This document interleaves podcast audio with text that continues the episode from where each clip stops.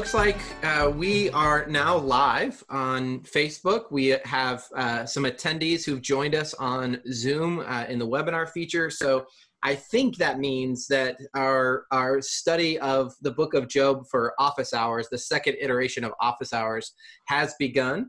Um, my name is Chris Holmes. I am the scholar in residence and director of biblical and theological education at First Presbyterian Church of Atlanta. And uh, I'm sure many of you watching this know me, but uh, also want to provide the opportunity to introduce uh, Brennan Breed, uh, who is the uh, partner in crime in this office hours endeavor, who teaches Old Testament at Columbia Theological Seminary and also, we are joined this morning by Dr. Christine Roy Yoder, who teaches Old Testament as well at Columbia Theological Seminary. And we'll hear more about uh, Christine, and we'll uh, hopefully you'll be able to tell us a little bit more about yourself um, momentarily. I just want, for all of those counting at home, I am significantly outnumbered. Um, and this is something that Brennan never called attention to when we were studying the New Testament. And that's just because he's a better person um, than me. But we, we, are, we, we are in the, um, we, we've moved away from the appendix, as my Old Testament friends call it, and we are now in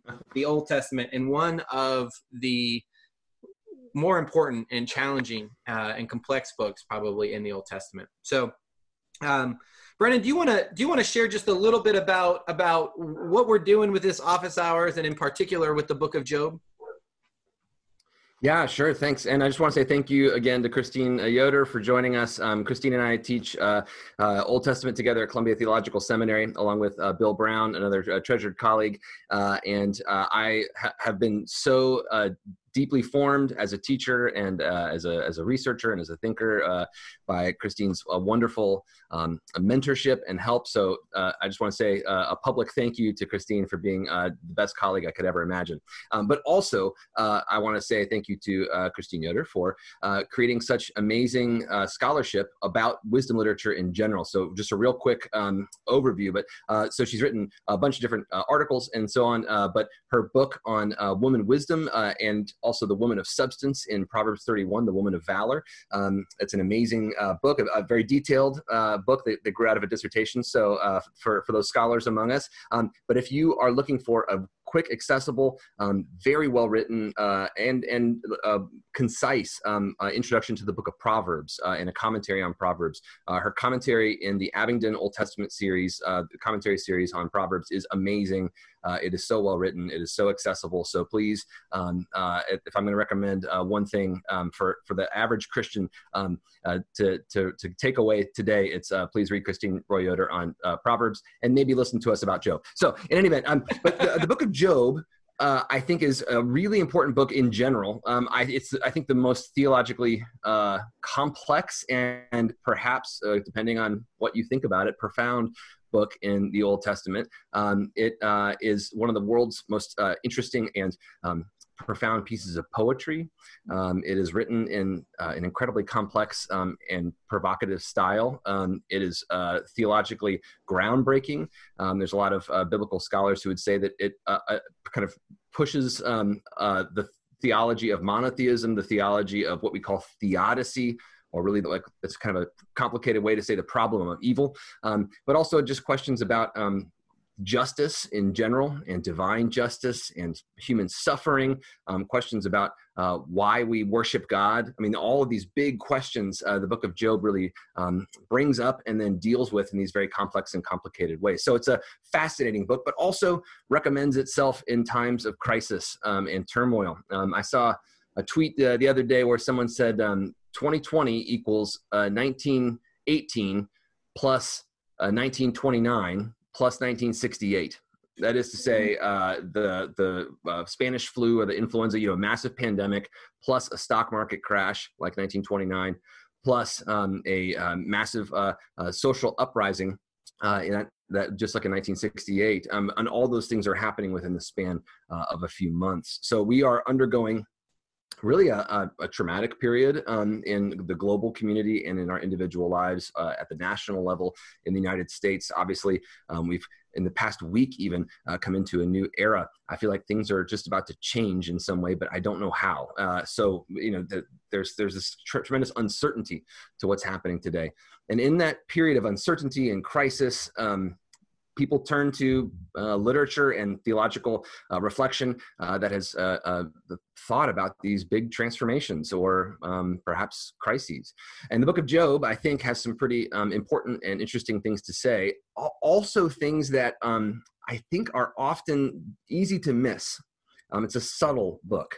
And so I think it really um, uh, rewards pro- prolonged reflection and uh, it, really is one of those books that, that deeply rewards um, asking scholars what they have to say and looking at people um, and reading work from people who have done work in the ancient languages. Um, jerome uh, the translator uh, of the vulgate uh, translating um, for the first time in the christian community from hebrew uh, into, uh, in, into to latin um, although uh, Macrina uh, uh, probably did a lot of the translation work that uh, Jerome gets credit for. But, but in any event, if in its introduction to Job um, in the uh, right around the year 400, uh, Jerome said that the book of Job um, was amazingly beautiful and profound, but also translating it was like trying to catch an eel. Um, it keeps slipping through your hands. So uh, I, I, felt like this this is a, an important book for people to think about to, uh, in these days, but also an important book for for us to uh, try to talk about what scholars and try to read what scholars have said about it. Um, but in any event, uh, I, I actually right before we came uh, live. Um, uh, Christine was sharing some thoughts about something that she had seen about that would basically answer a bit of the question of why Job in a mm-hmm. time of unbelievable turmoil and crisis. And Christine, would you mind sharing those thoughts with us? Sure. Um, I'm first. First of all, let me just say how grateful I am to be here and to both of you for this opportunity.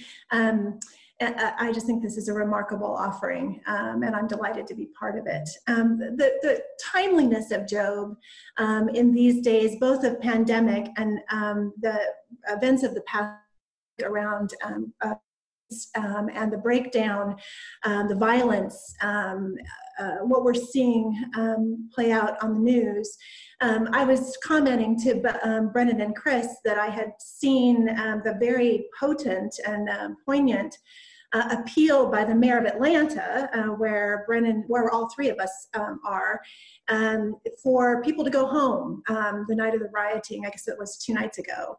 Um, and her starting point was at one of parenthood. I'm a mother, and I'm um, I come to this um, with deep passion and pain, and that uh, her her words, if you haven't seen them, I commend them to you.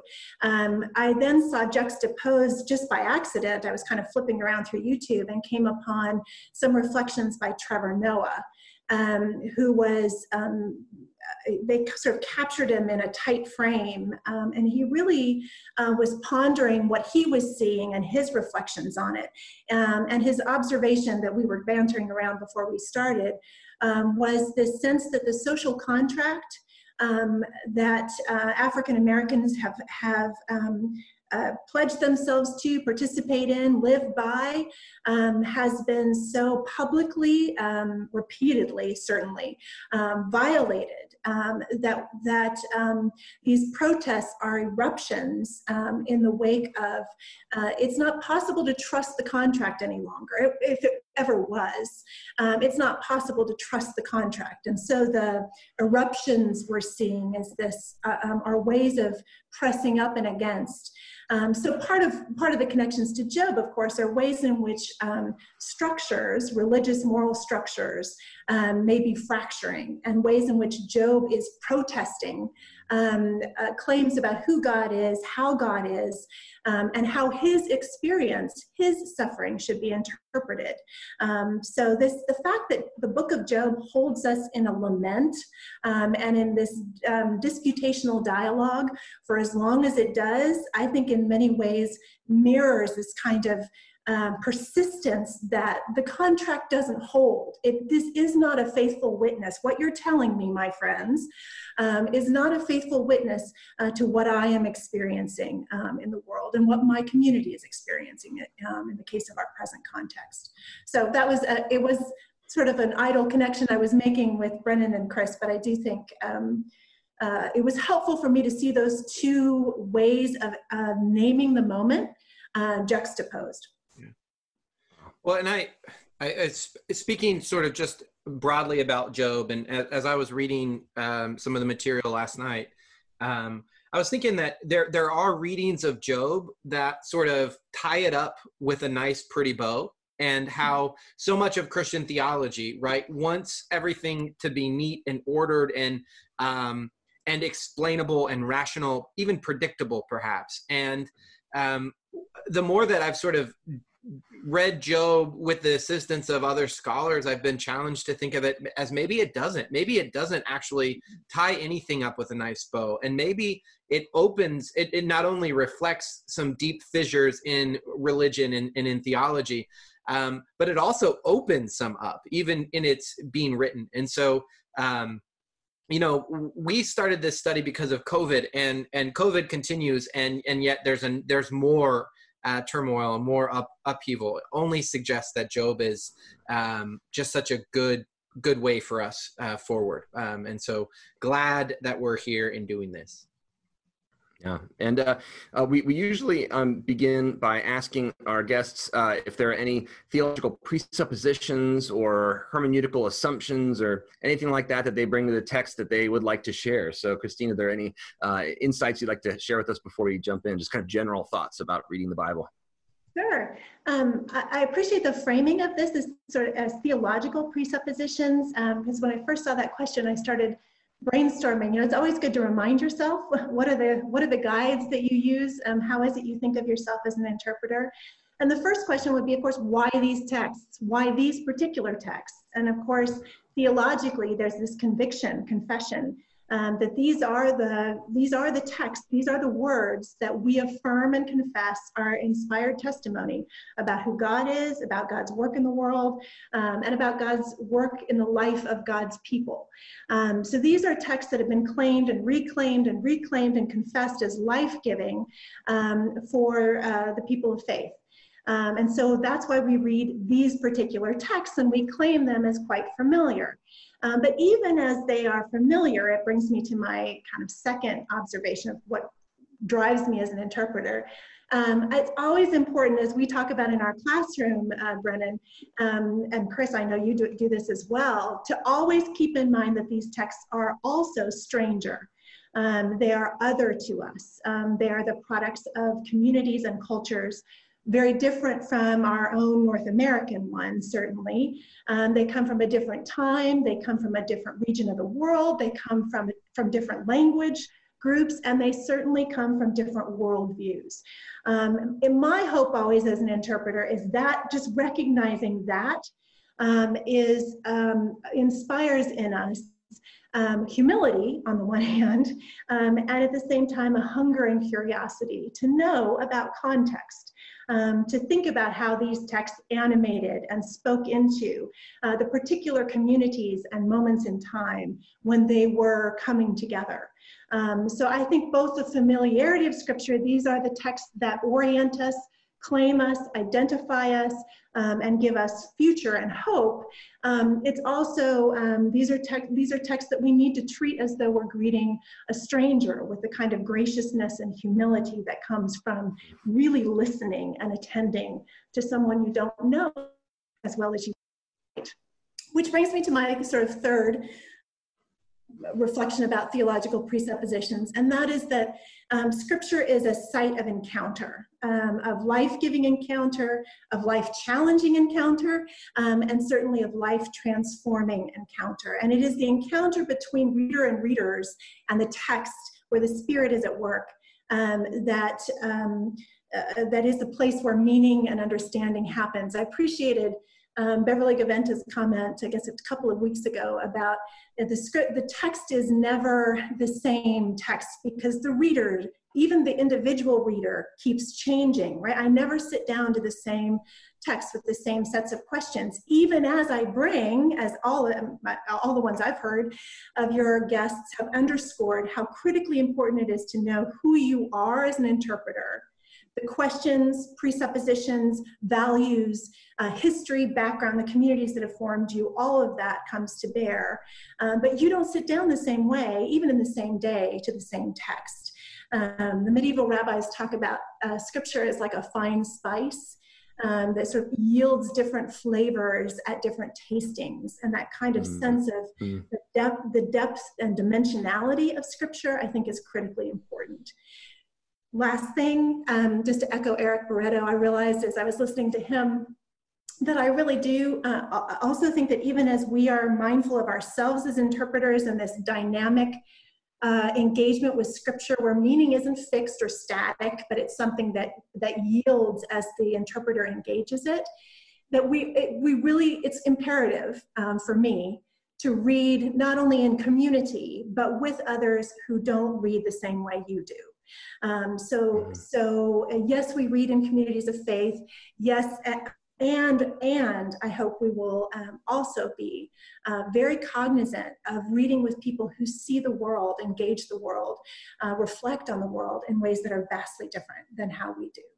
Um, so that's a few places to yeah. start thank you for those rich insights. And that's uh, I, I, one of the things i really love about co-teaching the introduction course um, with yoder seeing the way that uh, she lives that out um, as a way of uh, teaching over the course of the year. So thank you so much. Um, the, uh, and one of the things that we also um, are committed to is the idea that um, the the, the, text is an ancient text uh, written by ancient people who had their own particular language and culture and ideas and if God's going to speak in some way to, to, to us through this text, it will also be kind of via these real ancient people who had real ideas and concepts and so on. So reading within that ancient context is important, but also that we aren't constrained by that ancient context, that it's a, a living text that continues to speak to us in new ways too. But it always kind of helps to take that little detour into the ancient world. Um, and so uh, just to kind of get us on uh, the same page about Job, just kind of as a brief little uh, overview, I mean, at least when when when we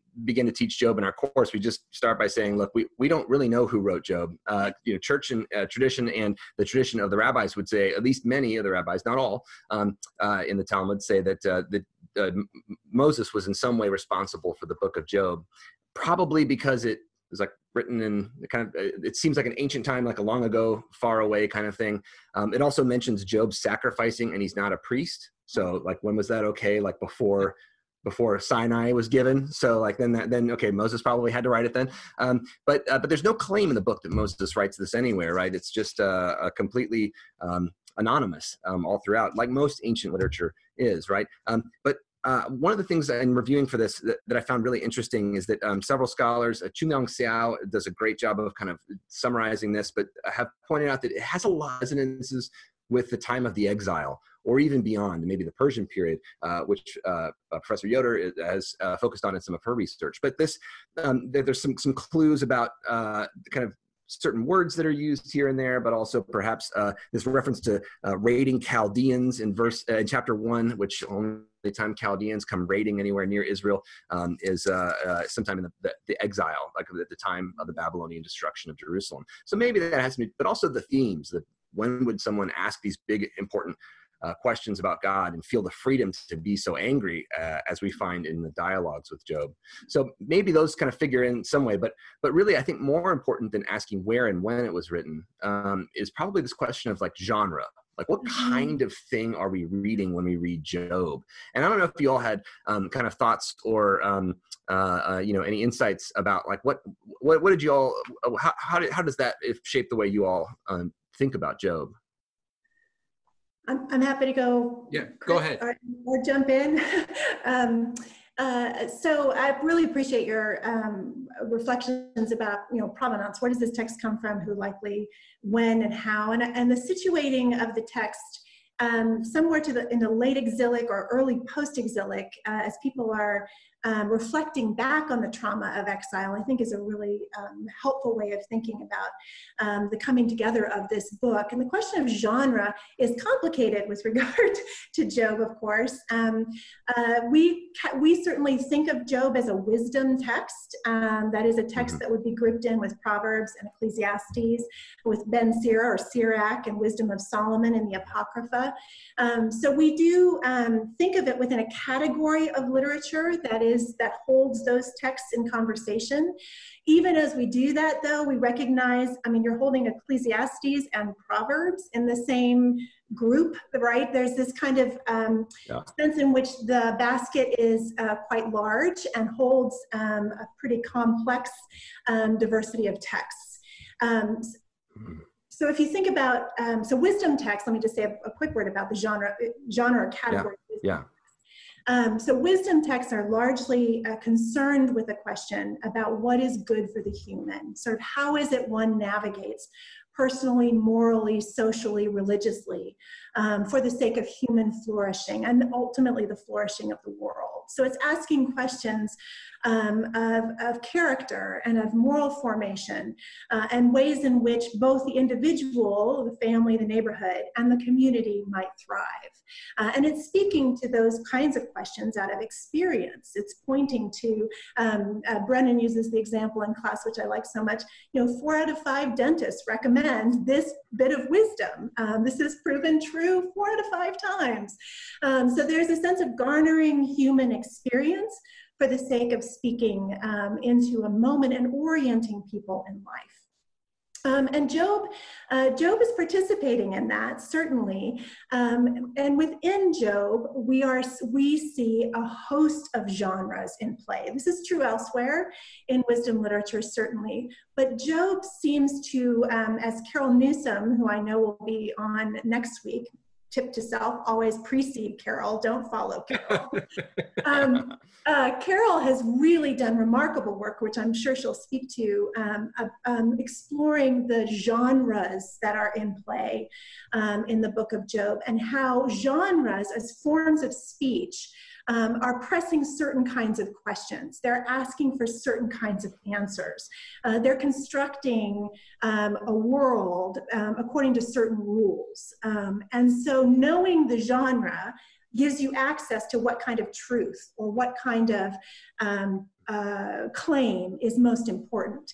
And what Job does, um, that Carol very helpfully um, uh, has described in book length, um, is juxtapose genres in such a way, to Chris's observation, there isn't a, um, a final resolution but rather there's a there's both an intentional engagement of different genres towards different truth claims um, and a sense of unsettled not resolved uh, tension um, that stays with the reader uh, long after the book um, concludes. So you have a folk tale at the beginning, you have laments, um, you have different kinds of uh, traditions that are put into play, you have proverbs, you have a host of different genres that are in dynamic conversive relationship uh, without resolution.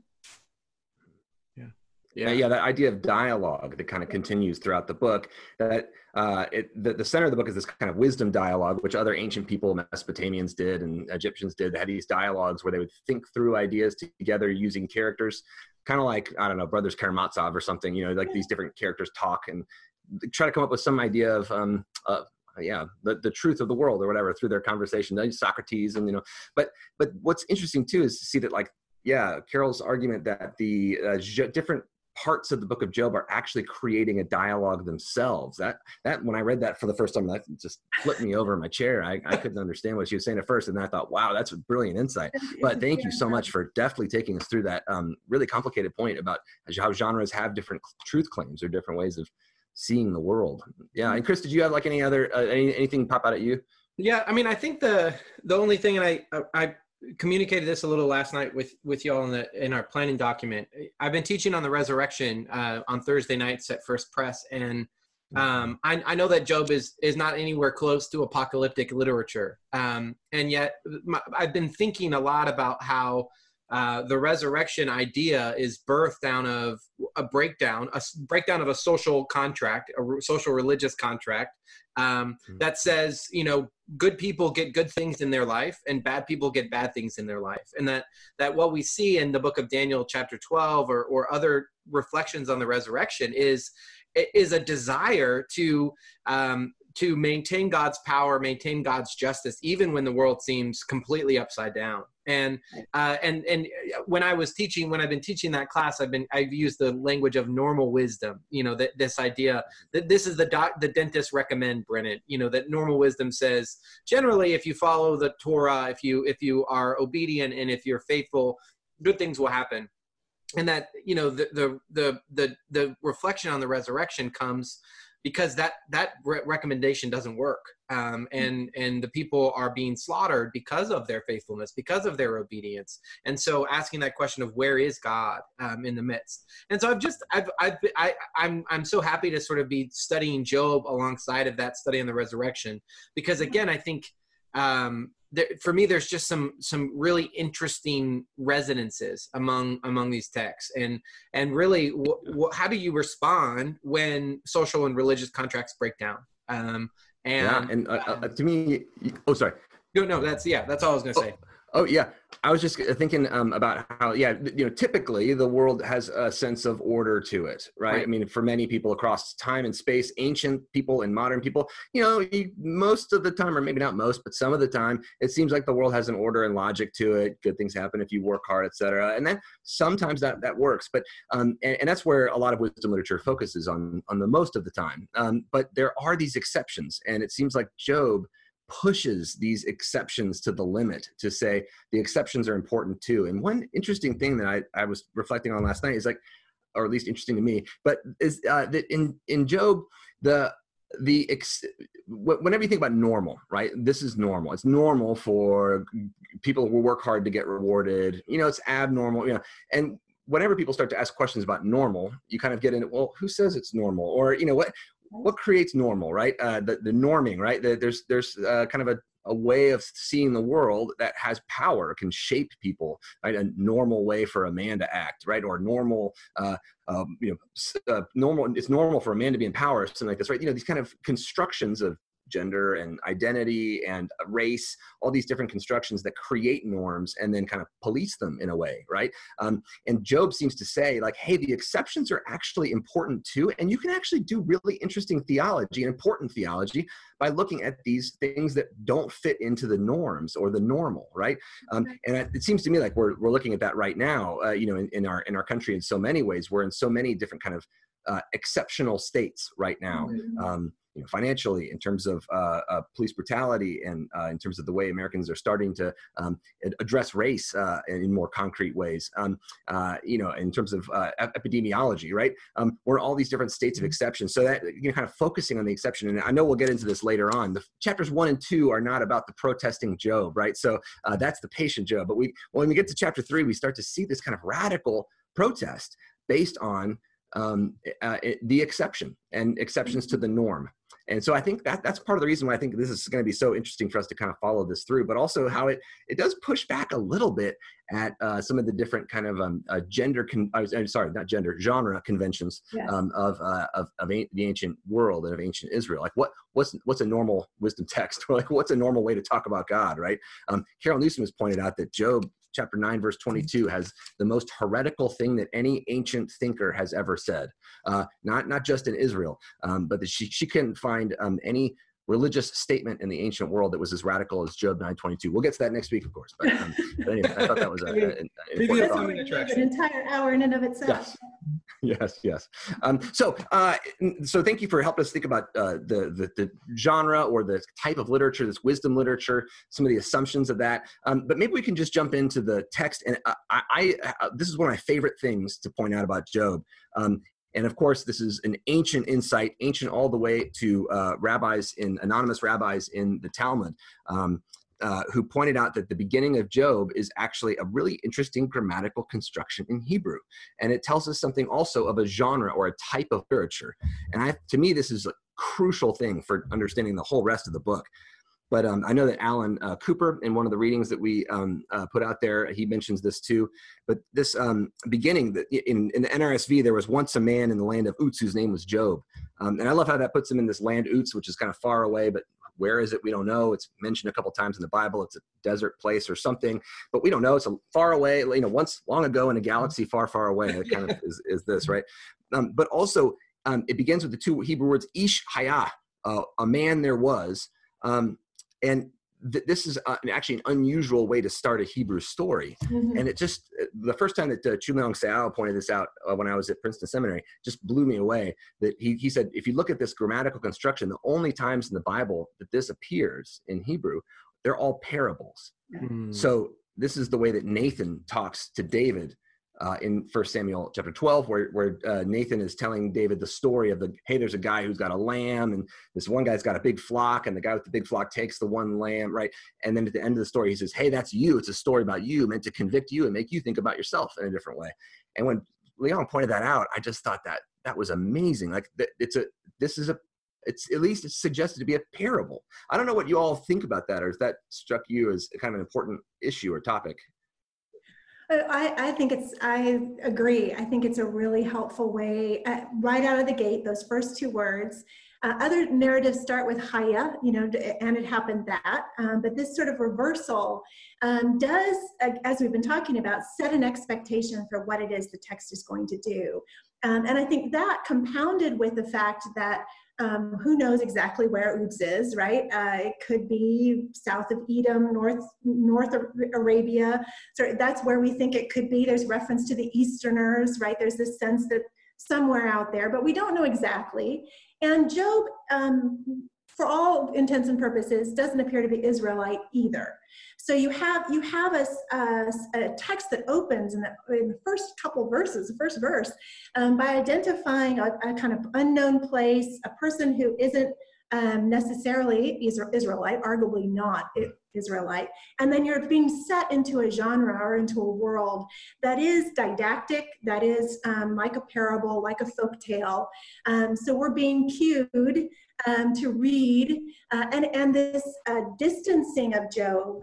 Um, also, I think Carol and I'm sure Leong also speak about this. There's this um, sense in which that allows us to almost sit back and observe Job um, in his land um, from a distance. Um, and uh, treat him in some ways um, like a universalistic Adam or a paradigm um, of the kind of ideal uh, perfect wise man. Um, so it's, it's setting up a kind of test case, uh, a, a, paradigm uh, that will unravel fairly quickly.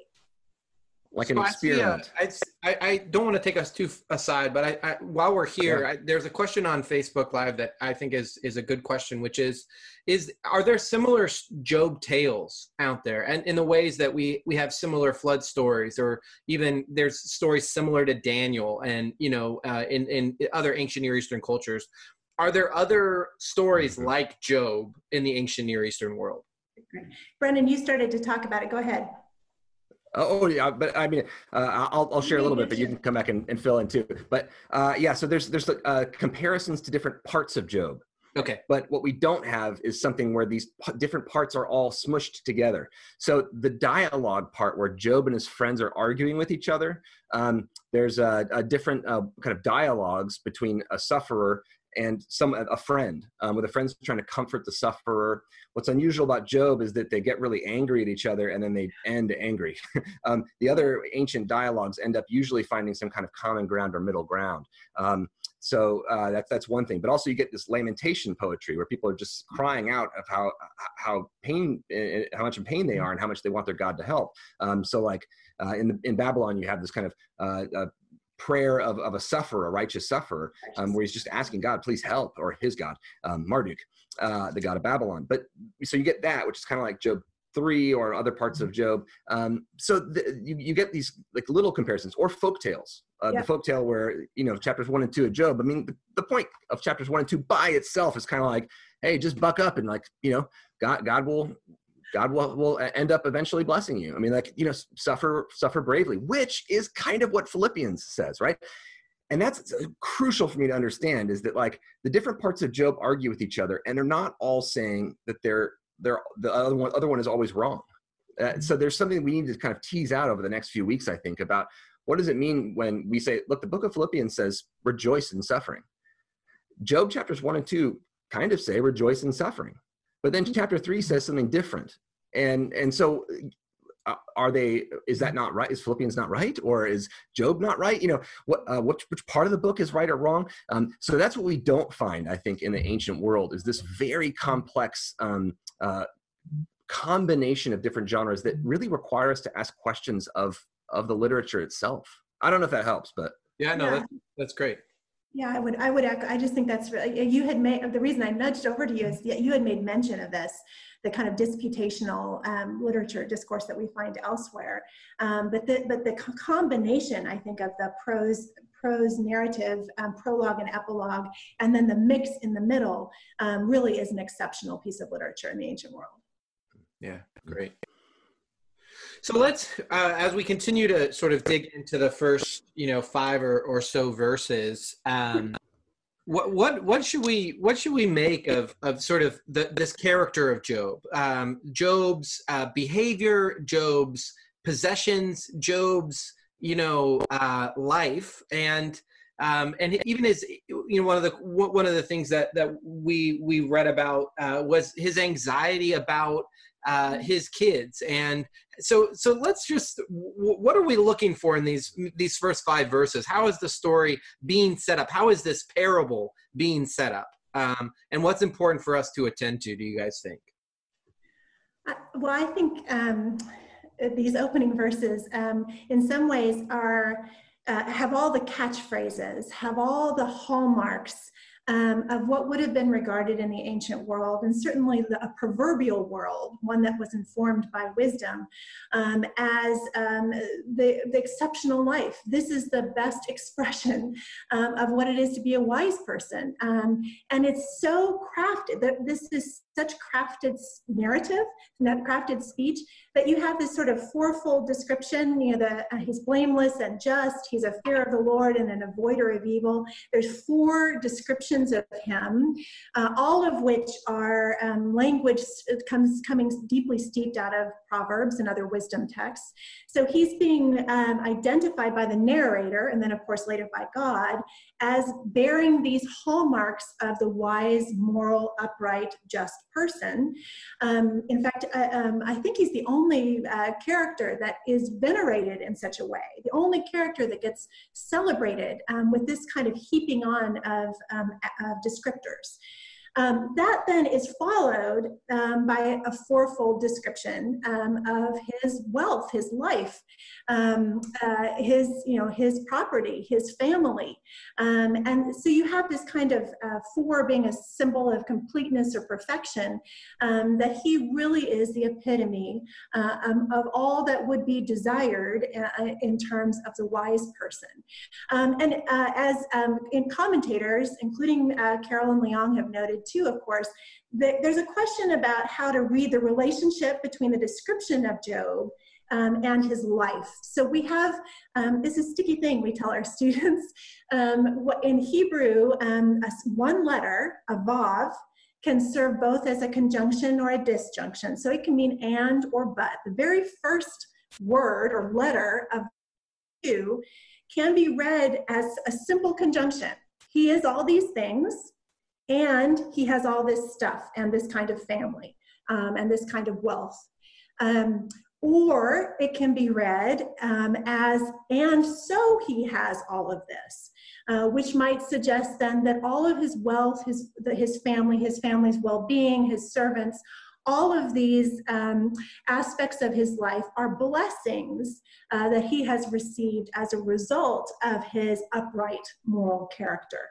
Uh, so there's some ambiguity in the very beginning uh, about um, you know the relationship between the attributes um, and the reward, uh, the blessing. Um, uh, that I think um, are it's going to persist. It's going to um, set, it sets a question uh, that we're going to continue to play with as we get further into the book. I, I I fear that this reference will will be a be be not received by everyone viewing, but but uh, I there's a there's a, a, a song by Chance the Rapper called Blessings, and the one of the choruses, the refrain is, the praises go up and the blessings come down, and and this is in some ways the parable of Job sets that up. That Job, it seems like, has has lived a good life. He's the praises have gone up and the blessings have come down. And and he sort of the at least the opening of Job sort of sets that up that that his privilege, his possessions, his power, um, these are all a product of we might say his religiosity or his faithfulness or his goodness. Yeah. Um, he is he has passed the the proverbs wisdom uh, you know exam and uh, you know has come back with flying colors his teeth look great for the dentist's recommendations um, and yeah, yeah. and and and we are gonna see uh, maybe that that gets challenged Mm-hmm. Yeah, and this is like one of the things that uh, again when uh, Leong Seow pointed this out when I was in class, I just this made my head explode. But he points out, yeah, okay, he's living the perfect life. Uh, may, maybe that's related to him having all the all the you know uh, perfect stuff. You know, the perfect Christian has the perfect life. Which one causes which, right? Or or are they related? We don't know, right? Um, but so that that question gets brought up. But then also this uh, uh comment uh, in verse five. So yeah. Job's family is living in perfect harmony and so on. So Job's family loves each other. They're all partying in each other's houses all the time. They seem to be great kids, and everyone's having a fun time. And so, what does Job do? He wakes up early every single morning and sacrifices compulsively just in case, not because they did anything bad, but because maybe they did something bad in their hearts. And just that, like, he does that every, it's what Job always, always did, does. it says. Yeah. So he's got this perfect life. He worships God perfectly.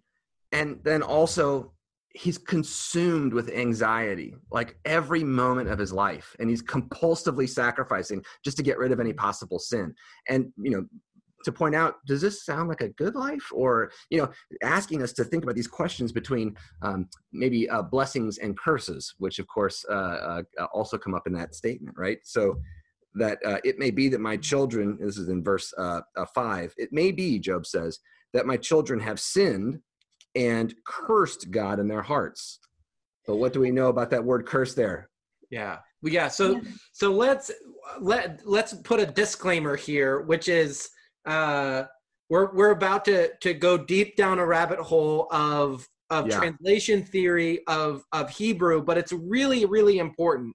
Um, uh, Chris, Chris, Christine, would you tell us about what's going on with this cursing uh, in verse five, and why? Yeah. What's why is that significant to a to a, a lay reader who doesn't know Hebrew um, or translation theory? It's a great it's a great um, question. I, I, have one brief observation to make though before we get into the whole blessing, yeah. this uh, playing play with blessing and curse. Um, I, I do think you can certainly read Job's kind of obsessive compulsive. I mean, I've, I've often, when I've taught this text, talked about him as sort of a type A personality, right? He like is is constantly trying to just absolutely make sure everything is perfect. Um, to the point where he's, um, even when all signs are, things are good, he is still um, off making these um, sacrifices, you know, for the sake of his children. Uh, and part, part of me reads that um, we sort of tongue in cheek. It's kind of a, it, it's a, it's a sort of parody of just how extreme he is religiously. Um, and at the same time, I have empathy for him in the sense that his life is so good, right? Um, by all the standards by which he would have been brought up to measure his life. Um, and uh, there seems, for me at least, there seems to be a hint that he gets just how fragile it could be, right? That, um, that it's not a, a, a given, um, that there is uh, there is a um, fragility to it uh, that, uh, that it could be compromised. And so he's going above and beyond um, in hopes of preserving uh, what he understands to be a good life. Uh, and I have empathy for that, the kind of ways in which we yeah. want to protect. When we know we have it good, um, sometimes we act in ways uh, that some others would, would call obsessive when we're really trying to protect what we recognize as a good life. But the blessing curse thing, uh, oh my gosh, it's, uh, I recognize the art time. So the, so the term um, can barak can be used both for blessing and curse, um, um, but, the, but it's not used that used for cursing really elsewhere. Um, there is a sense in which this is a euphemism, right? This is a word that's being used seven, like seven times in the prologue. Um, and at each time, um, one has to determine, the interpreter has to determine whether to read it as bless uh, or curse. Um, so it's an interpretive move. Um, the idea of the euphemism is that um, the narrator, not the translator, the narrator um, is playing with this um, in that you wouldn't want to curse God, right? To say kalal, for example, in Hebrew, kalal Adonai, would be uh, problematic. You don't want to put cursing, it'd be abhorrent. It would be um, uh, something that no one would want to juxtapose that verb with that object. Uh, and so the narrator is playing with that um, and inviting um, uh, readers to have to make a decision at each juncture what's being said. Is it blessing or is it cursing? And uh, this becomes, uh, it grows, of course, in intensity to where we may not get there today, but to where Job's wife, um, right, has it says curse or bless. Uh, God and die, and it opens up a whole new um, way of thinking about what is she actually saying. It's an ambiguity that prompts reflection. Yeah. So the so the idea is that every time this this word that's translated, and I, there's no note for it in the NRSV, which is bizarre to me. But the word, it may be that my children have sinned and cursed God in their hearts. It does like the literal word is if you go to the dictionary, look, it's Barak, like Barack Obama. It's to bless. Yeah. Um, it, and it almost always means to bless, except for maybe in like these seven times in Job where it maybe means curse. I mean, I think that's like um, it, it, that's a signal to me that the narrator is doing something tricky here. It looks like just yeah. a little folk tale about a person who's supposed to like be you know confident about God in the face of uh, of, of, suffering, but instead it's like there might be something going on here, right? Because uh, yeah. uh, are blessings curses or are curses blessings? I mean, it seems to kind of make us ask these deep questions, like the relationship between Job's behavior and right. his uh, outcomes in life right does he when, it, yeah, when so I these, you get it you get it right at verse five right so you yeah. the stumbling block presents itself um, right out of the gate. So, th- so you see modern translations like the NRSV or and others um, making the decision as translators to read Barak as curse because there's it makes no no sense to say he would offer sacrifices um, if they were blessing God in their hearts. That makes no sense whatsoever. So the very first occurrence of this verb prompts um, the interpretive move that the narrator seems to be um, inviting us to play with um, that uh, prompts this all of a sudden barak can mean to curse. And it and it actually dovetails with what god is kind of worried about which seems to be job right? Is, is this guy good or not? Or we don't know right? And just like job is worrying about what's in his kids hearts when he can't really tell god seems to be worrying about what's in job's heart and seems to be worrying in some way about the relationship between the blessings and curses, right? Does Job just bless God because Job's got blessings? Uh, maybe they're a curse then. Those those blessings that Job has, maybe they kind of force him to bless God. And is that a curse actually? If you don't, right? So it gets us into all these kind of theological problems here. Um, exactly. But uh, but anyway, uh so yeah. So, uh, uh, Christine, would you mind just uh, kind of laying like chapter one? Uh, you pointed this out. You've pointed this out many times, but um, chapter one is kind of structured, and chapter two has a structure too. It's structured in a really interesting way. Would you mind just kind of giving us kind of the plot of chapter one in that uh, structure that you pointed out? Sure. Yeah. So, in addition to this, it's a highly balanced narrative, um, and what um, readers, I'm sure, have observed is we're really moving backward, uh, back, back and forth um, between the earthly realm, um, the world of Job and his family, um, and the heavenly realm. Um, and what that uh, we go back and forth actually in quite balance. So you have you know, the daily, day after day after day, Job is doing this as the chapter opens, the verses we've just been talking about, and then we pivot um, with one day. It just it just so happens as Job is going about all this that one day um, there's this meeting of the heavenly council. Um, this is an image, um, of course, of the divine council where um, so, sort of celestial representatives would meet um, with God. This is an ancient Near Eastern understanding. Uh, it's elsewhere in the Old Testament. Um, but it's in this heavenly scene, this divine scene, that we have the figure of the Hasatan, and who is an adversarial like figure, the one who contests and raises questions, and who in Job has this job of kind of wandering um, around, patrolling the earth, and coming back to report on it. Um, so we go back and forth between God and the Hasatan's engagement. We can talk about the Hasatan um, and the yeah. earthly realm. Uh, and and what starts to happen, of course, is that as readers, we have access to both realms. Right? We're watching both stories. Right Um, but Job and his family uh, and eventually Job's friends don't have access to the celestial realm. Um, and that provokes um, the kinds of questions that the prologue ultimately will leave us with, including um, whose integrity really is at stake in this book? Is it Job's uh, or is it God's? What kind of God um, uh, does this kind of bragging, has this kind of anxiety, does this kind of um, uh, contest with uh, the welfare of a believer? Um, what kind of God would put that at risk? Um, so, so we end up as readers torn between, uh, well, actually, for me as a reader, far more interested in what do I do with a God who would do this right. um, than the character of Job, which the narrator God and God have affirmed um, as being blameless and upright. Um, so the friends think it's his integrity. Readers are realize a much more complicated um, world that has greeted them in the prologue.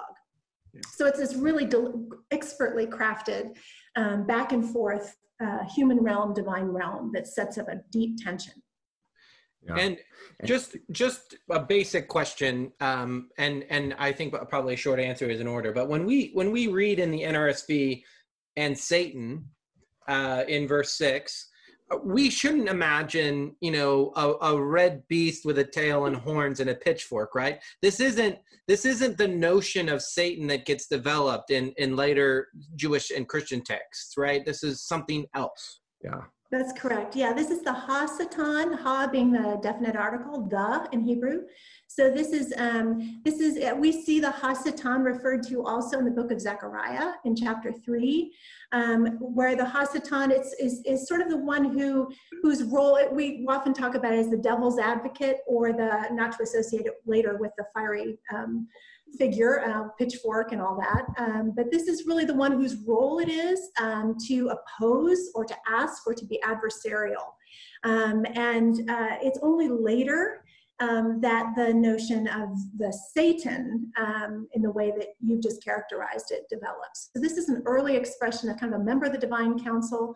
Um, some have also talked about, I think both Carol and Leong talk about this too, um, that in some ways the, the adversary figure, the Ha-satan, um, functions as a kind of personification of divine doubt. So where God is certain, right? Job is upright and blameless. Um, if there's any doubt, um, it gets articulated uh, by the Ha-satan figure. So both here and in Zechariah, there's a sense in which um, uh, the adversary, the Ha-satan, is the one who is giving voice to uh, any hesitation God might have about the character of, in the case of Zechariah, the high priest, and in the case of Job, Job.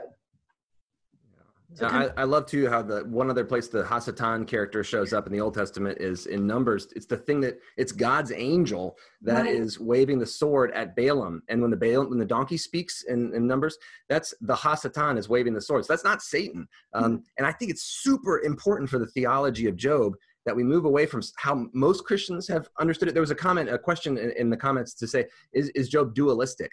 And I think it's really important that we see it's not, uh, that this is not Satan. And I'm not saying that just because, I don't know, I want to wreck people's theology. Um, you know, the idea of Satan develops over a long period of time. But in the book of Job, uh, if, if, if this is a contest between Satan and God, and the Job has, has to pick God's side or something and fight against Satan, then why does Satan not appear in the rest of the book, uh, including the end? Like you know the god's speeches don't say hey look here's how the world works there's a i'm fighting against an evil force and the evil you got to resist the evil force like that's not even a part of the story at all and it's kind of a it's like an easy way out for us to be like oh the, that's the devil that's evil incarnate and that's what's causing all of job's stuff because also God's the one who does all the bad stuff to Job, right? God claims it. Like I did this in chapter two. God's like, why did I do this stuff, right? So uh, I think, I mean, that that to me is like if if we take the kind of easy way out of saying ah it's just the devil and then it's the devil versus god um, that then it, then it allows us to kind of walk by or, or step around um, a lot of the theological problems that this this book I think is designed to raise. Right?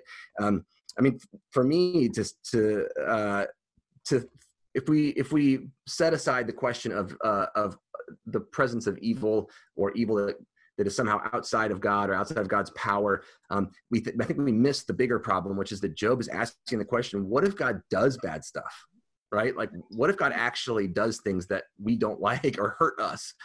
What do we do then right? And i think to today like we can ask that question um, you know looking at like the way that uh, you know for many of us our government or our, our structures of power kind of embody um, something of like divine power for us on earth right? You know the king and the sovereign and you know when we look at like the police forces of the United States of America. We kind of trust, oh, well, there is not, in, in many places, not trust, but there's um, an implicit kind of uh, uh, desire, right, to trust these forces of power that they're going to do right for us in the end, or maybe maybe it's just a couple bad apples or something. I've heard that said uh, and sometimes, but to see kind of systems become corrupted at, forces us to ask these bigger, I think, more important kind of questions, which is I, I think at least where Job is leading us to.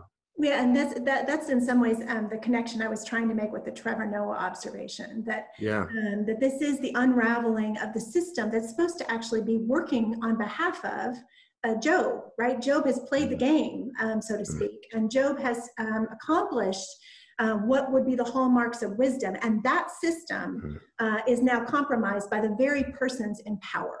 Uh, in a game, in a bet, um, so it's it's a it's a radical unraveling of his world, um, which I, which I, I know as we go we we follow this. There's two of these wagers. You know, that first of all take everything away from him, uh, and secondly, of course, um, do everything to him, but you know, uh, uh, kill him. So affect him with a skin disease. Ultimately, is what he receives. Um, but I actually uh, found I was commenting to you both um, last night in thinking about um, chapter one as part of the sort of setting of this, uh, the prologue, 113 to 22, the description of the unraveling of Job's world to me in this particular pandemic context was really striking. Um, i have always been kind of overwhelmed by this because it, it, there is a sense, this sort of refrain of I alone have escaped to tell you I alone have escaped to tell you. Uh, the one uh, witness um, to the destruction in reverse order of Job's world, right? It takes it takes all the all the characteristics of his life and it unravels them in backward order uh, to where ultimately his children um, are the young ones are destroyed uh, in the last. But it's the combination of human forces, raiders, these Chaldeans and Sabaeans, and um, cosmic forces, uh, a fire and a great wind. It's, it's bo- it seems that both heaven and earth are acting against to strip away um, all that has defined um, and given life um, to who Job is. Um, so it's a dismantling of the system and his world, both in um, a chaotic storm like way and by the actions of um, human predators and marauders and violence seekers. Uh, so it's, it's, a, it's a pretty overwhelming um, destruction of the world, where it, at, the, at the end, it's all Job can do is fall to the ground, as he does, um, and lament, um, and uh, prone himself, he worships. Um, uh, so it's, it's uh, his only reaction can be this sort of ritual act of despair and lament. And it seems like the the kind of stripping away of his life uh, to see if he will that's that is the wager right that the, the satan it. figure and somebody asked why why is it that it's written satan in the nrsv it's because they they didn't want to upset people sorry i mean but the, everyone working for the nrsv project when they translated it they all knew they, they all knew that that was not right but they did it because people would get upset sorry um uh, but but anyway but this yes. Oh boy. Um, but in any event, but th- this is uh, uh, it, th- this the Satan figure, this kind of district divine district attorney or something. Um, you know, asks, does Job fear God for nothing? And that word I think is so important. That chinam, right? Mm-hmm. For no reason or no purpose. It can mean both. You know, isn't there a reason Job worships you, or doesn't Job worship you because he wants to get something out of you, right? Um, and that that question, um, uh, Davis Hankins uh, has pointed out in his monograph that just how radical a question that is. That yes. we can't find evidence that that question was ever asked before Job, and not in just in Israelite literature, but in Mesopotamian literature, Egyptian literature. Like, why do we work? Do we? Is it possible to worship without wanting to get something out of the relationship with God? That seems to have been like a, you know, world-shattering question, right? Um, uh, you know, uh, um, can, can, can we would we worship if everything was taken and in the ancient world i think people would just have said no no you wouldn't worship a god who's a loser god who can't get you what you want right it's, it's absolutely not right Yeah. Yeah, there's a contract between you and God. Right? The contract that Deuteronomy, the Torah lays out quite clearly and repeatedly uh, is if, and wisdom literature lays out, if you do all this, then you shall receive these blessings, right? It's, it is a, now it has, it, it's always recognized, I think, as a, um, as a contract that has that we can see the gray you know you look around at the world you see yeah. the gray you see mm-hmm. the contract doesn't hold up um, in a very strict way um, but it is the contract and and you're i think you're exactly right the Hasatan is pressing the question of um, you know if the contract's not there uh, if the contract proves uh, um, unreliable um, would he would job still worship you um, yeah i think that's wow. exactly yeah or yeah exactly. It's and that's like such a huge question right? You know and, and like look like today right? Um you know god's gonna protect us right? God's gonna um give us uh, uh, uh like romans 12 right? God's gonna give us like uh you know sort of uh powers that are over us that are gonna do the good for us right? That we can trust in right? Well, what if what if god breaks the contract? Like right. what if god does evil you know like you know oh, these kind of huge questions right would you still worship right if you got nothing out of the deal and god only gave you bad i mean oh it's like I mean, but but this is a question that people ha- I, I, think have to be asking today. Um, you know, the the uh, yeah. But anyway, this this is a um. Uh, we, we I know we got time. Yeah. I, I was just going to say, it strikes me that that this question sort of gets at the heart of of many cultural despisers of Christianity, right? Mm-hmm. That that that that propose that religion is a crutch, um, that religion is uh, the opiate, right? And and yeah. the the adversary's question here sort of cuts to the heart of that. What if religion isn't about, you know, causality and predictability? One of the assign the, the, the extra readings talked about um, you know, in, in in the religious world of antiquity, this idea that that the causality and predict, predictability of blessings and curses, that this question sort of raises that and just goes right, right to the heart. What if there is yeah. no order to that? What if there is no predictability, no causality? Um, and yeah. if we're wrestling with with experience and our our experience of of both blessings and curses, or what we interpret as blessings and curses, and if there isn't um, this this contract, um, and and and what yeah. would what would it look like to be a religious people? What would it look like to worship God without that contract?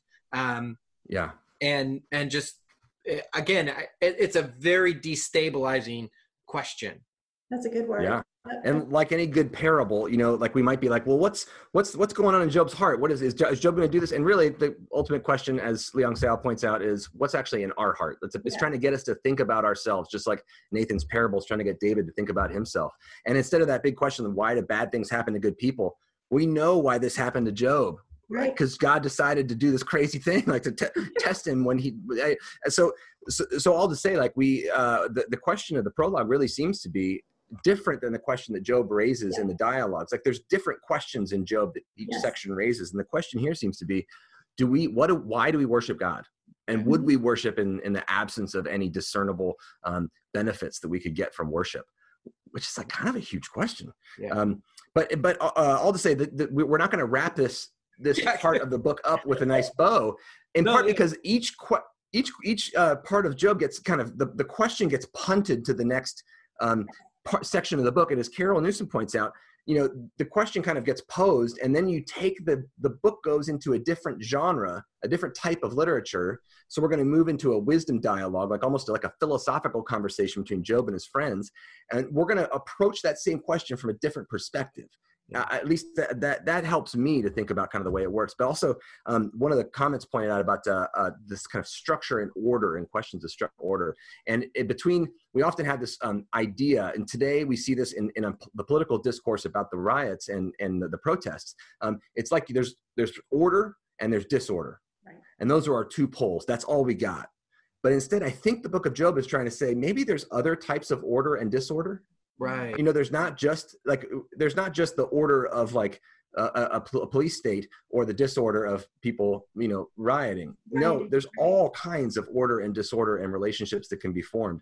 And i think that's one of the fun things we'll be able to tease out. Sorry i just kind of spilled a lot right no there, but, I, really but, like that. I mean i think the order the very order of the prologue mirrors the order of job's life. And as that as that dismantles um, to where he's sitting on an ash heap, a trash heap, you know, scraping at his uh, open sores with a potsherd. Um, you've seen, uh, you see the genre shift. um, because the genre can no longer contain um, or adequately describe in any way what is Job's experience, Job's suffering, Job's pain. Um, you can no longer stay in the same genre when it has when it has completely yeah. dismantled around you. Wow. Yeah, you kind of need to find other forms of find another vehicle. Right. You got to find That's huge. Vehicle. Um, and just to wrap this up too, the uh, the um, you know, in, a, in a way, we think about wisdom literature being not mainly about giving you answers or giving people answers, but about helping people to grow into being better thinkers and yeah. to respond to their own. There's no, it's not a manual. Like Proverbs isn't a manual to how to live your life. It's a bunch of different uh, competing thoughts and claims that are trying to help you become a better person uh, and a person who becomes wise. And so, we, if we think about how ambiguous and kind of uh, these big questions that this seemingly uh, simple folktale are really asking uh, and these things that they're bringing up i mean maybe part of the the answer isn't really to um, come up with one solution but for us to ponder this the way that human life is and that this kind of state of exception or normalcy doesn't ever really exist for many of us or any of us uh, ever um, but this also leads me to just i want to mention before we leave uh, job's wife um, and that she i think plays this role of teaching us yes. about uh, this wrestling and struggling and thinking about these different um, uh, points of view or perspectives or questions and she's almost always read as this horrible character in christian theology that she's the devil's handmaid and all this stuff um, and uh, many interpreters uh, Choon-Leong Seow has a great article about this um, mm-hmm. but just this idea that Job's wife actually only says six words. Three of them are a quotation from the Hasatan. Uh, three of them are a quotation from God. Yeah. Uh, bless, she says bless, bless God and die, which can be taken as kind of theological euthanasia, right? Um, is a quotation from the Satan. And uh, you still persist in your integrity. That's a, basically a quotation from what God had said and the narrator said. Right. And so what she's doing, instead of saying like, I hate you, Job, die, you know, um, she's really just saying these are the two sides of this equation, right? Uh, you are still persisting in your integrity. It's not a question in Hebrew. It's just right. you are still persisting in your integrity. Yeah. And then uh, bless God and die. And you know those those can be taken in so it's like a Rorschach test for like what you know what what do you think you know um, but in any event I'll just say that that to me just we were, we are left with this giant puzzle that has started to ask the deepest questions I think that we can kind of ask about ourselves um, and so Christine can you just answer them for us really quickly I, I do, wrap it up. Yeah. I, I, I, do think that that Job is uh, is unique in some regards of how much it demands of the reader and and, yes, and just yes. how much work we have to do. Um, and how much it, it presses against a recipe a recipe book approach to scripture that is so common in certain circles that you know mm-hmm. that that the bible gives us a recipe for the good life and actually it it gives us it, it invites us into an encounter christine as you said and and into into some some really hard questions. And i just i, I just I, I think that you know if we if we took all of the bible you know and thought of it through the lens of job it would it would encourage us to read quite differently. Um, and and and even read with some questions and some engagement that that are in some circles you know discouraged. And so i just want to i want to hold up you know uh that that one of the perspectives that job offers us as as people of faith is is to to to to do that sort of active reading that job demands that maybe other parts of scripture don't demand um, as naturally, but but that we are invited, I think, by J, by by Job and the story to to really wrestle with Scripture and and and to be left with this this question of of blessing of, of good or bad or or or you know the the wife's question of of you you got to make a decision um, right, and right. and how will you decide with this text or against this text um, I, I think that's great. I, I, I um, um it makes me think about. Um, I know we're wrapping up, but it makes me think about uh, Kathleen O'Connor. Our colleague Kathleen O'Connor has described the Book of Job as a puzzle, um, where the pieces, even if you just are to lay out the pieces of the book, um, that just when you think you've kind of settled on maybe an understanding of one piece, a piece somewhere else in the book is going to pop up. It's not going to fit. It's not going to work. Um, so, so it's it, it is a challenge. I mean, I think you're exactly right, Chris. That this this book uh, requires a kind of attentiveness and a willingness to hold um, disjunction and uh, lack of harmony and debate uh, within the reader's own self um, uh, and to try to kind of move between the vantage point of Job's life, Job's friends, um, the whirlwind. I mean, it just it requires a lot of the reader and is is um, instructive um, for um, books that are perhaps not quite so obviously a puzzle, yeah. um, but nonetheless, um, if we steep ourselves deeply in them, are going to challenge us and trouble the waters and give life and hope. So it's a um, yeah. I think it's a really important um, interpretive enterprise to engage. And maybe not fit nicely on a bumper sticker. Um, yeah. Uh, right. You know, if, if right. your theology can fit on a bumper sticker, maybe it's not uh, adequate. Um, yeah. And I'll just stop there. Um, yeah, but and and just one sorry, one more quick little thing, but just you know how, how much like this moment this is, right? That we have many kind of easy answers, or yeah. there are many easy answers that many people offer, um, kind of uh, knee jerk responses to crises and problems but like we're, we've entered into an age where like the exception has become the norm. And so we need to step into this uneasy space i think theologically but also politically um, of asking these big questions and not knowing the answers to them and trying to figure out how do we actually how do we move forward here? And um, you know, and that kind of theology from the state of exception, um, yeah. it just strikes me. I mean, how similar that is to the the statement "Black Lives Matter," um, which uh, to me, it, the the you know the reason that all all lives matter is not what what the the protesters are saying, but they're saying Black Lives Matter because uh, if you uh, blackness, uh, you know, in, in the United States and kind of our white supremacist culture you know it is itself kind of rendered into the state of exception. So if you start thinking from that point if you start thinking about ethics from the point that every black life matters you are going to cover white people. Like that that but there will it will it will start from uh, this kind of theology uh, uh, of or this ethical state of exception um, and make that the norm. And then that, that that's the way to kind of overturn everything. But it's a hard job for many people and it's uh, it's kind of hard to kind of pivot. And often crises are these times and places where people actually are forced to confront some of these problems right? I mean i'm just going to think say like in chapter three and beyond when for the reading for next week job is trying to do theology from a state of exception and his friends are trying to do theology the normal way. And i think that's right. kind of the problem. Not to say the friends are wrong necessarily, but yeah. No, exactly. And I, I, love what I love the turn you just made. And I, I, I, know we're I know we're signing off, but I do. Sorry. I yeah.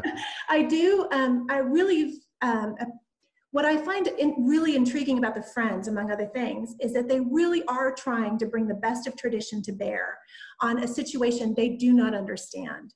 Um, mm, and and mm-hmm. in some ways, mm-hmm. that's instructive um, for all of us, where we try to lean into um, our standard ways of responding in the face of violence or uh, um, bigotry, or uh, uh, which we fall into patterns. And what this book is telling us is those patterns are false. They're false uh, in the face of the very real suffering um, that Job is experiencing. The explanations the friends offer, as much as they love Job and as much as they seek to comfort and console him, do not recognize the reality that they are sitting in front of. Right. Oh, man. Wow, that's huge. Okay, so we wow. clearly could keep going, um, and yeah. and we will keep going for four more weeks um, with other guest hosts. But uh, Christine, I just want to say thank you so much for being with us, um, yes, for sharing you. your wisdom on the wisdom literature and on the book of Job. Uh, and thanks so much to those of you who joined us on Facebook Live and who joined us on on the Zoom uh, the Zoom uh, webinar. Please uh, continue to ask questions on the Office Hours Facebook page. Continue to send us notes. Uh, but thank you so much for the time, and uh, we'll see you all next week for the, the second week of our study.